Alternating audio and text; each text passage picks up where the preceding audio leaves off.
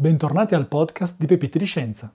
Oggi ho qui con me un ologramma, un ologramma della nave Millennium Falcon di Star Wars. Se io ruoto intorno all'ologramma, riesco a vedere il lato che prima mi era occulto, come se fosse una vera immagine tridimensionale. Nel 1993 i fisici Susskind e Toft pubblicarono i loro articoli sul principio olografico che prende appunto il nome da questo fenomeno dell'ologramma. Secondo il principio olografico, il mondo in cui viviamo sarebbe un ologramma. Oggi quindi capiamo cos'è il principio olografico e iniziamo ad attaccare le domande. Viviamo veramente in un ologramma? Il nostro mondo è un'illusione?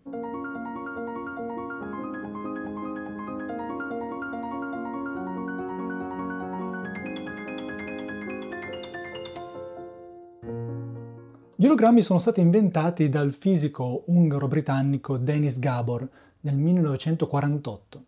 La cosa stupefacente degli ologrammi è che l'informazione per descrivere, necessaria per descrivere un oggetto tridimensionale si trova tutta scritta in una superficie bidimensionale, a una dimensione in meno.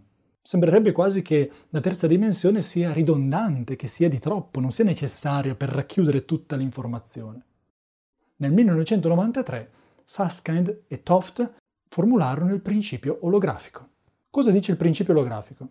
Dice che se prendiamo una zona di spazio, per esempio questa stanza, con me incluso, tutti questi libri, tutta l'informazione contenuta in questi libri, la parola informazione è una parola chiave nel principio olografico. Tutta l'informazione contenuta nei libri, tutta l'informazione contenuta nel computer che ho davanti a me, l'informazione contenuta nel mio cervello, tutta l'informazione necessaria per descrivere tutto quello che è contenuto in questa stanza è racchiusa e codificata su una superficie che racchiude, che avvolge questa stanza. Per esempio sulle pareti.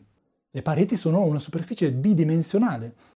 Quindi secondo il principio olografico, il mondo in cui viviamo sarebbe un ologramma.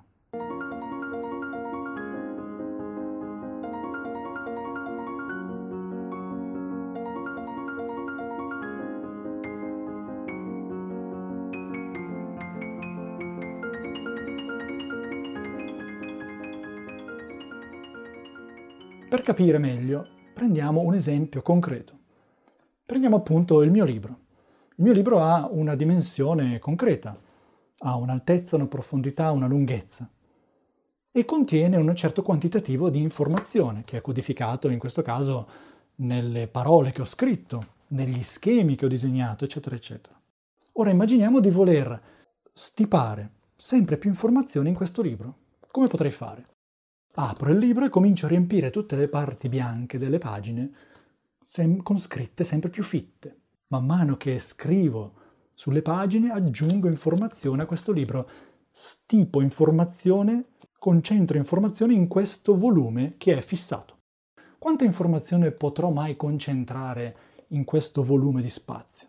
In un esperimento ideale potrei arrivare ad aggiungere così tanta massa che a un certo punto questo libro raggiunge il limite critico e collassa in un buco nero.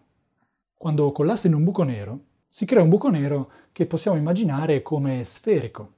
Questa sfera è appunto l'orizzonte degli eventi del buco nero, quella superficie passata alla quale non possiamo più tornare indietro.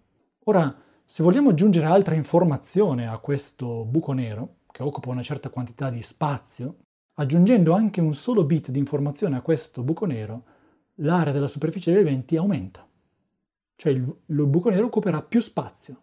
Quindi non è possibile aggiungere più informazione di quella che già contiene in quella quantità di volume, perché aggiungendo informazione al buco nero il suo volume aumenta automaticamente. Quindi il buco nero è quell'oggetto che occupa una certa quantità di spazio e che contiene la massima quantità di informazione che si può stoccare in quella quantità di spazio. Ed è proprio partendo da questi ragionamenti che Susskind e Toft nel 1993 cominciarono a pensare al principio olografico pensando ai buchi neri proprio per questa ragione. Negli anni 70 Bekenstein e Hawking, Stephen Hawking, dimostrarono che quando un buco nero assorbe materia ed energia, per ogni bit di informazione che il buco nero assorbe, l'area del suo orizzonte degli eventi aumenta di un quanto di area. Dimostrarono che quest'area dell'orizzonte degli eventi è quantizzata per ogni bit di informazione aggiunto al buco nero l'area aumenta di un quadratino proporzionale con un lato proporzionale alla lunghezza di Planck, che vale 10 alla meno 35 metri, ovvero 0,00034 zeri e un 1 metri. Diciamo una piastrellina molto piccola, infinitesima, che rappresenta un quanto di area. E questo suggerì a Saskan e Toft che tutta l'informazione che entra in un buco nero viene poi codificata un bit alla volta sulla superficie che lo contiene, sull'area della, dell'orizzonte degli eventi. Ed essi estesero poi con il principio olografico questo concetto non solo ai buchi neri, ma a qualsiasi oggetto nell'universo e all'universo intero.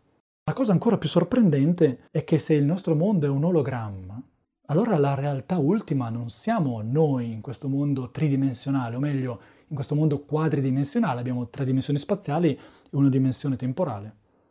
La realtà ultima non sarebbe questo mondo quadridimensionale, ma la realtà ultima sarebbe l'informazione codificata su una superficie tridimensionale che avvolge il nostro mondo, che avvolge questo universo.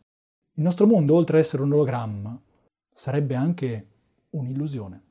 Particelle elementari, esseri viventi, pianeti, sistemi solari, galassie, ammassi di galassie, l'universo intero sarebbe un ologramma e un'illusione.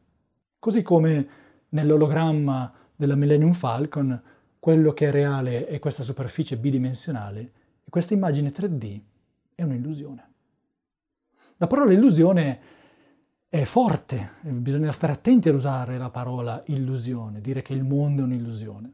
È veramente così? Il principio olografico nacque come congettura, come assioma. Il punto è che negli anni successivi, a partire dal 1997 con i lavori di Juan Maldacena e con tanti altri lavori, anche recenti, 2018-2022, si sono trovate delle applicazioni concrete del principio olografico. Quindi tutto punta verso un mondo che è veramente un ologramma. La parola olografia viene dal greco olos, intero, l'intero, il tutto, e grafì, scrittura, disegno. Tutto il nostro mondo sarebbe un ologramma scritto su una superficie a una dimensione inferiore, dove si annida, dove vive la realtà dell'informazione. Pepite di Scienza è un podcast di Simone Baroni in collaborazione con Roberta Messuti. Pepite di Scienza è anche un canale YouTube. Se volete contattarci, la nostra mail è podcast chiocciolapepitediscienza.it. Grazie per l'ascolto e se vi piace il contenuto dei nostri episodi, vi invitiamo a lasciare una valutazione positiva, a condividere e seguire il podcast ogni lunedì.